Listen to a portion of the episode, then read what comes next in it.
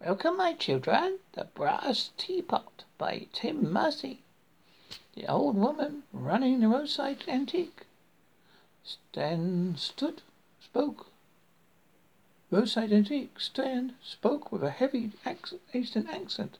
She skirted the table with two limping legs, hidden by loose draping leather pants and no shoes. John couldn't help staring at the woman's black toes if she had once suffered frostbite.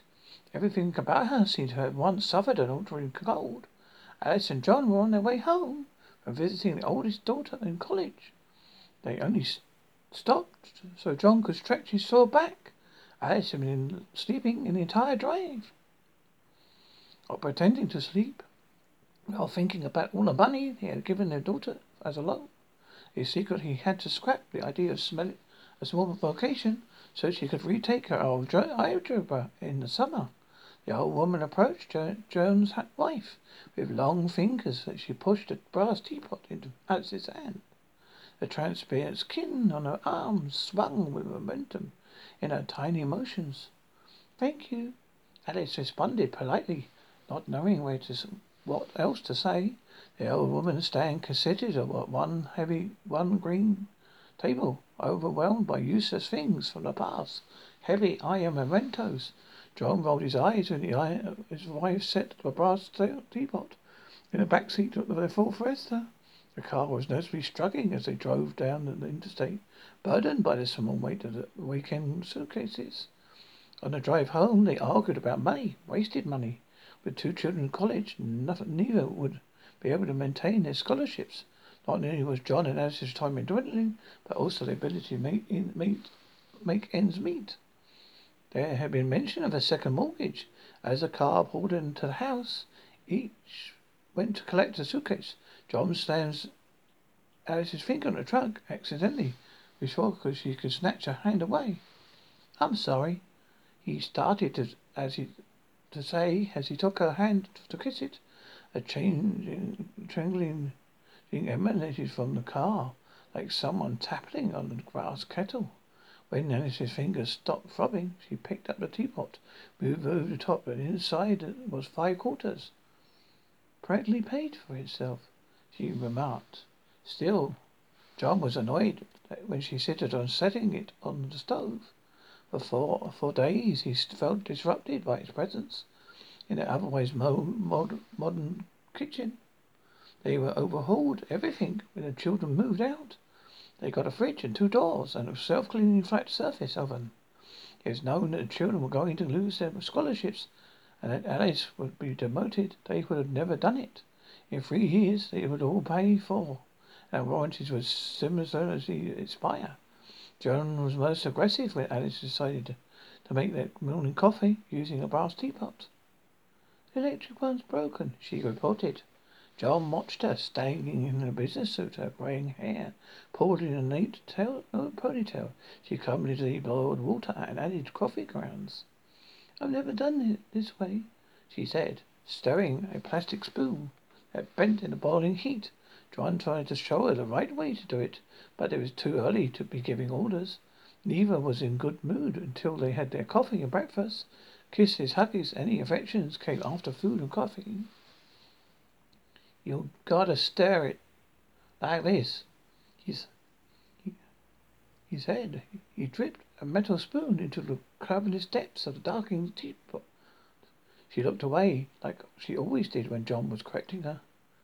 No, you don't, she snapped. She pu- pushed his hand out of the way, causing the pot to launch and send one boiling wave crescending into John's expressed wrist those wrists. He yelped, climbed into the kitchen chair, and poked at the tender pink skin, till his wife brought him an ice pack.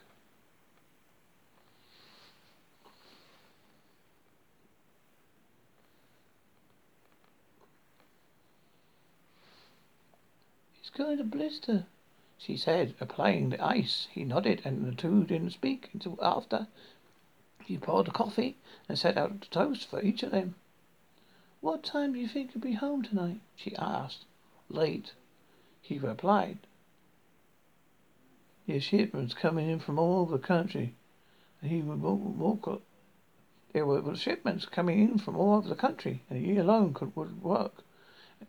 The new could work the new processing system for incoming orders. There was one there was one other person, an upcoming woman straight out of college, but John preferred to do it himself. It, if she proved her worth too quickly, he might get find himself out of a job. His last quip of coffee just before he was going to stand up. The wife and kiss his wife goodbye. John found something floating in his mouth. Did you wash this thing out? Of course. It's clean. He poured out a, some paper that adhered the roof of his mouth. It was a two dollar beer. What the hell is this then? he asked. They both bent over the kitchen table where John laid the bill out to dry. Neither of the two could explain the presence of the money, except to say Alice had missed it somehow when she was cleaning Though she swore she scrubbed every angle brass teapot. The two now embraced a long kiss, both regretting the fighting they had done before over the long weekend. Alice's tongue stuck through John's slightly parted lips. He squirmed with genuine surprise. His burned wrist brushed against his her cotton top. As he reached to pull, pull his hand beneath it, he yelped away from raw pain. A nickel dropped into the teapot. The two bent over and stared in wonder. John picked it out, held it up to light. Alice reached down with her and pinched her husband's arm as hard as she could. Before he could cry out or push her away, there was a sound of dimes dropping into the teapot. How did that happen? John hit, John asked. Hit me, she said. He stared at her. Don't knock me out or anything. Touch me in my arm. Hard enough to make a bruise. John wanted to hit her. Instead, he picked up his briefcase and headed for the front door. If I'm late, they're, they're going to meet, going to let her handle the shipments. Can't afford for me to miss out on all this overtime. We have tuition to pay for it. This in less than a month. He kissed Alice and closed the door behind him. The routine was was that Alice would made dinner because she got home fast. First, First, ever since her demotion from accountant to glorified register, John made breakfast and handled all the meals. On the weekend, when John returned home at night, however, there wasn't a smell of any cooking in the air. He found his wife lying on the couch, the teapot resting on her stomach. It was late after ten. He had told his boss he would handle things alone, and told him to send her home, because she would only be in the way. Without any help, it took him two hours a lot longer than it should have been have to finish processing his shipments. John Summit grumbled painfully at the lack of ready food. He hadn't eaten since two, some, since hadn't eaten since toast at breakfast, and had there, there had been no time. A bowl that churned had been churning away for months, and created an ulcer in John's stomach. His, his knees ached from standing for hours at home at time. The living room was dark except for some flickering light out of the muted television set. What are you doing? What are you doing? He asked, turning on the overhead light. She tried to hide her face with a pillow from the couch, but he saw the bruise and swelling. What happened? Her right eye was bloated, coloured a dark purple, the only a slit that she could peer out. He ran to the kitchen, got the ice pack out of the freezer, laid it against her eye. She jumped up. It was too sensitive, and asked him to wrap a towel around it at first. Did someone attack you? Do I need to call the police? His heart beat in his ears. Beneath the worries that his wife might have suffered a hemorrhage and die was the worry about the impending hospital bill. He'd been forced to stop making payments on Alice's health insurance since her company doubled employee responsibility. No, she replied. She handed John the teapot. He removed the lid and saw inside it three ten dollar bills. I hit myself in the eye, she said. He looked she looked ashamed, but was determined to tell him the truth. Gave me ten dollars. I did it two times. She told him that she thought it might eventually be more. We've got to get you to the hospital. She refused. Swelling go down.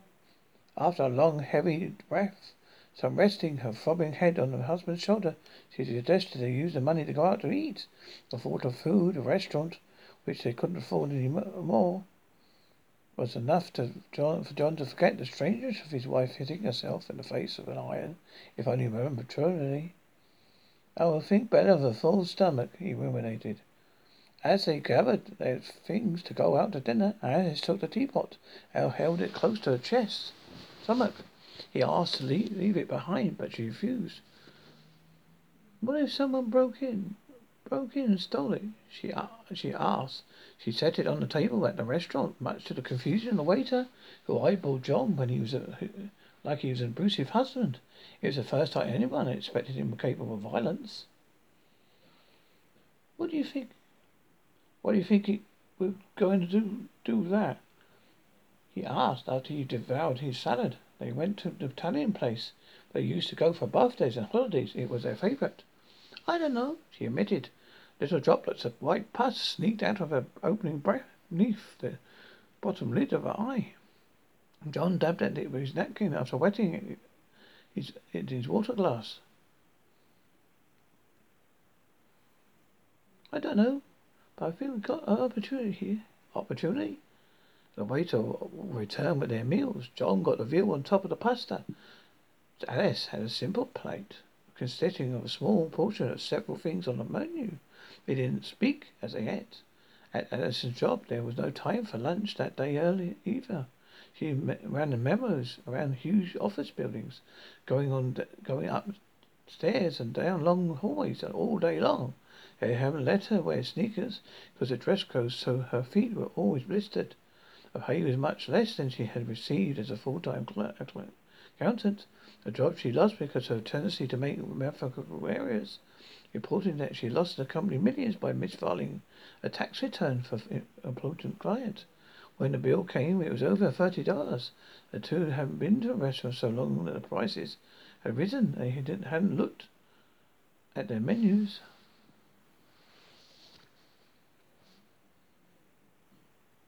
We could put it on the Discovery. John suggested. It's Max. They sat in silence. They were eleven dollars short of even being able to pay the check, much less leave a tip. The t- trip to see their daughter over the long weekend had eaten that what was left up. Their checking her gas and giving her extra money. Payday was still three days away. I could write a check out and I could write a check out in no checks, she said, pointing to a sign in the window of the restaurant. John's also screamed in his stomach, no longer satisfied by the warm, nourishing food. After moments of avoiding eye contact with the waiter, John took the teapot with him into the men's room. He locked the door behind him, thankful it was a bathroom for one person only, when he proceeded to punch his fist into the wall. At first his tentatives of profit only a small change, dimes and nickels. He counted after five strikes into the porcelain tiling of the wall. That was not quite three dollars. His fingers were now are now already burning. He drove his kneecap into the sink as hard as he could to make himself to make himself. The pain went icy blood in every direction, making his heart starting his heart toppling over. He leered into the teapot, a five dollar bill. With every ounce of his courage he ran the water as hot as he could, sitting on the bathroom floor to run the right spoon. He let ran, held his hand beneath it for twenty seconds when he burned his skin his eyes slightly shut. He listened to the sound of quarters dropping till he was sure he finally had enough. Alice was embarrassed to pay so much change. As they left, she tried not to look at the other diners who stared at them. She popped, to, popped up her mysteriously wounded husband, searching for the front door through her one good eye. John had passed out on the couch not long after he got returned home. Alice tinkered a bit in the kitchen. He told her he could hear whispers ow and shit coming from the room, followed by a sound of chains sprinkling in the bra- to the brass. In the morning he realized he'd overslept. Normally he would have been in the bedroom where the alarm was set, but the living room was all silent. It was 10 a.m. Alice had accounted for, as was the teapot. John rushed into work as they told him to go ahead and take the day off. When he told him to go, he told them he told him they told me he looked up, looked beaten up. She could handle it on her own. She had already proven that in less than two hours of processing shipments. Dejected, John returned home to find his wife also not working. What? Why are you home? She asked. He stared in her face. The noon sunlight made her hair face look even worse than that in the restaurant. Why didn't you wake me up before? Why didn't you wake me up before? Wake me up before you left this morning? He said. She took him, told him she hadn't left that morning. She had accidentally knocked herself out in the garage when one of the hanging shelves had fallen on her head. John felt around her skull until his fingers reached his bump. I'm fine, she said. We have to stop this. He shouted. He forcefully took the teapot out of her hands and put it on top of the kitchen t- cabinet cupboard where he couldn't reach. Where she couldn't reach. Understood. Undeterred, she scooted, scooted a chair under it and took it down. We have an opportunity to finally get ahead. She screamed back. This time she would not let him take the teapot from her grasp. Get ahead. He, he explained to her that the only way they were going to get ahead was if they both worked their overtime. Today's already set us back.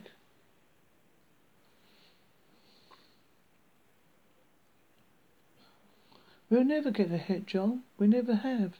We never will. The moment we get any money, something breaks. Or one of the children. They argued for an hour. Alice, the tired time, clutching a closed teapot. She called him a loser three times during the fight, and he once, out of frustration, told her he'd been a bad mother. It was the dirtiest they ever treated one another. When they finished, they both were hunched over, exhausted, over in exhaustion, not having eaten breakfast. Alice lifted her lid to find the teapot filled with twenty dollar bills. They, there, were, there was just over four hundred dollars. But how? John asked. Alice reared back and spit in his face. She then told him how she came home for lunch, wherever she could, wherever she could, in hopes that the postman would be walking in his route and say hello to her. A twenty dollar appeared, though John was too hun- hunched over to see it. Now you do, it now you do it to me, she said. You bitch, he said. Change clicked. No, do it for me, for real. Tell me something that you hate about me, or something awful you've done. Something that really hurt my feelings. John Fortis sat back at the table, trying to form a picture of what the postman looked like. I slept with Emily, Elaine Morrison. I already knew that. She interrupted. I slept with her after you and I was dating. He said spitefully. It had been a secret, words festering beneath John's skin for twenty years. He could smell the words at night while she was lying in the bed next to Alice. Mildew, damp, green words under his skin, but not in his blood. He saw her face was pale with but a smile crept in her as she looked in the teapot and saw a fifty dollar bill appear. Keep going, she said. The two proceeded to tell another everything which had, was no which no married couple had ever shared. John told her about a woman at work, the one who might be replacing him, how wonderful upright the breasts were. Alice told him about the man she'd been with before him, and things he had allowed them to do, as she would never do, allow John to do to her. They did, they did still love one another, by the end of the day, the pot had given them over a thousand dollars more than ever than either of them could make in a week uh, at their job. It continued the next day after shouting at one another so furiously that they finally retreated into the corners and cried themselves to sleep. John got a call the fourth day from his boss saying he shouldn't bother coming in again, that she can handle it. Fine. John replied, I found something else. Anyway, his boss was surprised at the lack of motion. Alice too decided not to return to her employer. They were running out of secrets and genuine insults. Insecure insults didn't pay a dime. They still on still worked up enough money to get by for months. Each morning they woke up late, sometimes not until noon. Typically alone, they met in the kitchen at the kitchen table, where they set the teapot in between them. I always I always referred to you loose as loose when you got when in high school. John resigned said, clank, clank. You never, you never gave me an orgasm, Alice replied. To twenty, three dollar to twenty bills. Alice was learning to predict how much money would be in the teapot by recalling the countenance of her husband. Insults, the beatings, the degradations quite were having a pretty more permanent effect on him. His face was beginning not to spring back. By the third month, the teapot was rolling with less and less money every day. Alice began reverting to slamming her fingers into the cupboards to reach a minimum amount needed to survive. The two figured out if they could get two hundred dollars a day for the teapot, they would be fine. When oldest daughter called the third month to inform them she was coming home for the weekend, Alice tried to gently suggest that she should not come. The girl wouldn't listen. She showed up to the doorstep the very next night, but expecting not expecting what she saw. When she entered her bedroom, childhood bedroom, things was different. The pictures had been on the mantel were smashed, some by fists, others by emotions. Her mother's hair was short, cropped close to the head. She told her daughter she had wanted something different, but honestly she'd been pulling at it to buy a fistful for out a fistful of money to the point where she had to shave it to get all even length again. The girl's father was the biggest surprise. His hair had gone grey, and he was even heavier than he'd been before. The two had been eating well and getting never getting any exercises. They never wanted to leave the teapot and to miss a moment they might make a little money. As she sat on the couch, drinking a cup of tea, staring at the changed environment in wonder, she began telling them stories about classes and her professor. Of her professors. Normally, she would never listen. They never would. They wouldn't listen intently. They wouldn't have questions or comments about the girl's stories. But neither spoke. Both Alice and John looking, thinking of the teapot which was sitting waiting on the coffee table in front of them. When the girl picked it up, both parents lunged to her and pulled it from her hands. It's an antique, Alice commented, commented, setting it back down gently on the coffee table. What happened to your eye, Ma? The girl asked. There were four separate scars. It took, looked, if you looked closely. But there was one brutal gash where she struck herself on the iron that was noticeable at any distance. That's nothing to feel, she said. The words of her mouth formed like thank you and hello. Alice looked at the daughter's unpinched, uncut, unbeaten skin with greedy eyes. Then she hugged her. Just before climbing the stairs to go to bed, Alice pinched her daughter beneath her arms and, and on her back. What do you do that for? The girl yelled. The sound had changed, clearing in the pot. When I noticed her. Sorry, her mother said, disappointed at the familiar sound of nickels. He handed the girl a suitcase. Alice banged it on her daughter's still sensitive skin. She howled and hobbled about for a few minutes until her mother apologized over the promising sound of sprinkling quarters. John and Alice waited for their daughter to go out with her high school friends to go or go to bed at night before they started their ritual of insults and physical attacks. When the girl asked in the morning what had happened, my mum's lip was swollen. The two remained quiet. The girl left on Sunday earlier than she had planned because her mother had tripped and actually pushed her down the suitcase staircase while she was walking behind her. However, might have had a small fracture had she and she wanted to go home to take advantage of college medical facilities. She thought it was strange that neither parent offered gas money.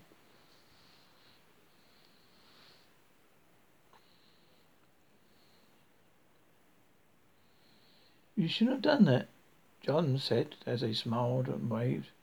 Fifty dollars we're going to use to pay for her education.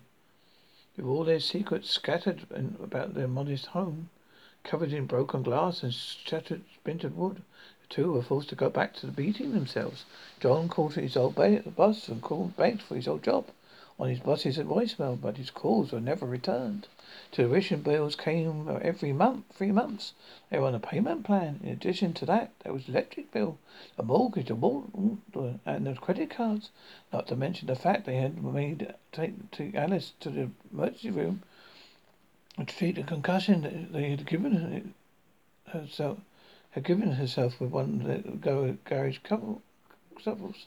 A policeman visited John in the waiting room and asked him questions. He'd written John's answers into a little notebook and showed John pictures of Alice's bruise.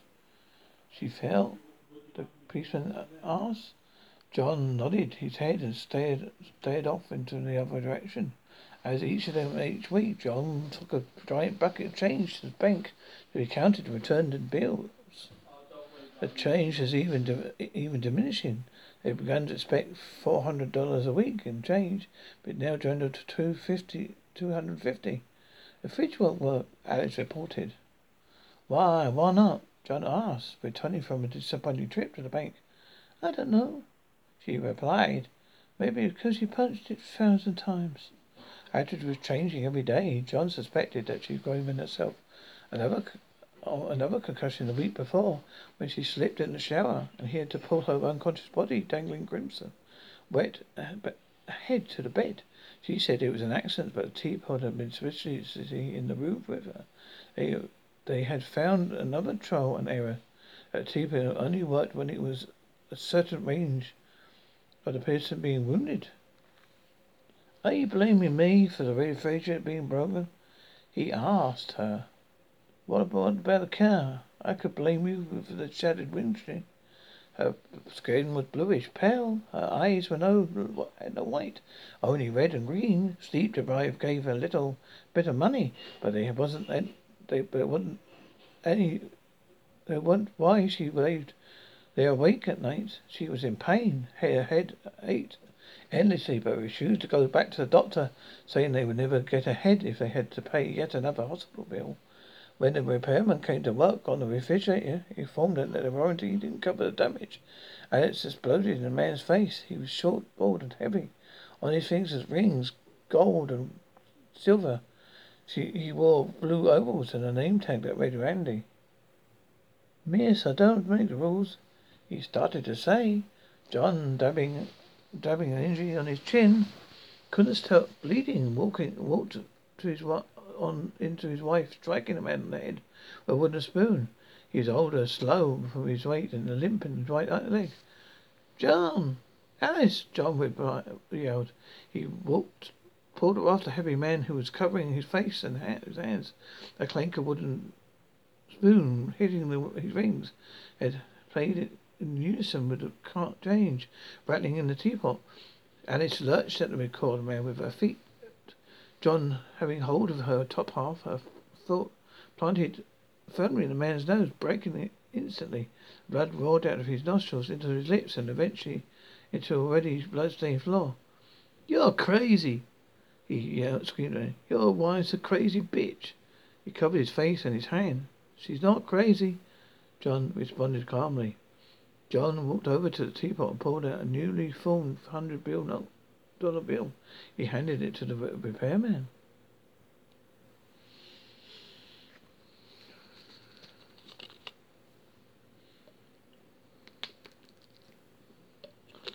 Will you fix it for this? A man laughed. I'm taking you to court. My nose is broken. John leered at Alice. Her blood-skin basked in the kitchen light. The phone rang somewhere in the distance, but no one heard it. All everyone could hear, including the repairman, was the tearing sound of the knife that Alice pushed into the repairman's stomach. Both his hands reached for the handle to pull it out, but Alice pushed it in further. It turned it until she'd been uh, like she'd been as she'd done in the movies. What the hell did you do? John, John yelled. Immediately, he started thinking about what, they would do with the body. When he, how could he protect her from this? The fat man's body fell into the kitchen floor in two stages. Some undid portion of his spine tried to stay upright, where his thighs and ankles wanted to stay laid flat and be deceased. Alice had kicked in the ground once before his heart stopped beating. What the hell did you do? John asked again. She sat, got down next to him, stabbed him three to four times in hopes that he would feel the pain. She then lifted herself, John staring horrified in the corner, and walked to the teapot. She lifted lid, a blood spattered smile ch- ch- charmed across her face. Look at this, she said, as she held the teapot to him to see him to see, though he didn't look. It was full of hundreds Stuff full of hundreds. You killed a man. John yelled. In a panic, he looked out of the kitchen window. There was no one in sight. We have to get his body into the truck outside. See if you can find his keys. John went to grab the towels out of the bathroom to mop up the blood, but when he returned, she was on the man again with a, knife. It doesn't work after they're dead, she said. Can you can you help me? he asked. She had he had given her several taken out several cleaning agents.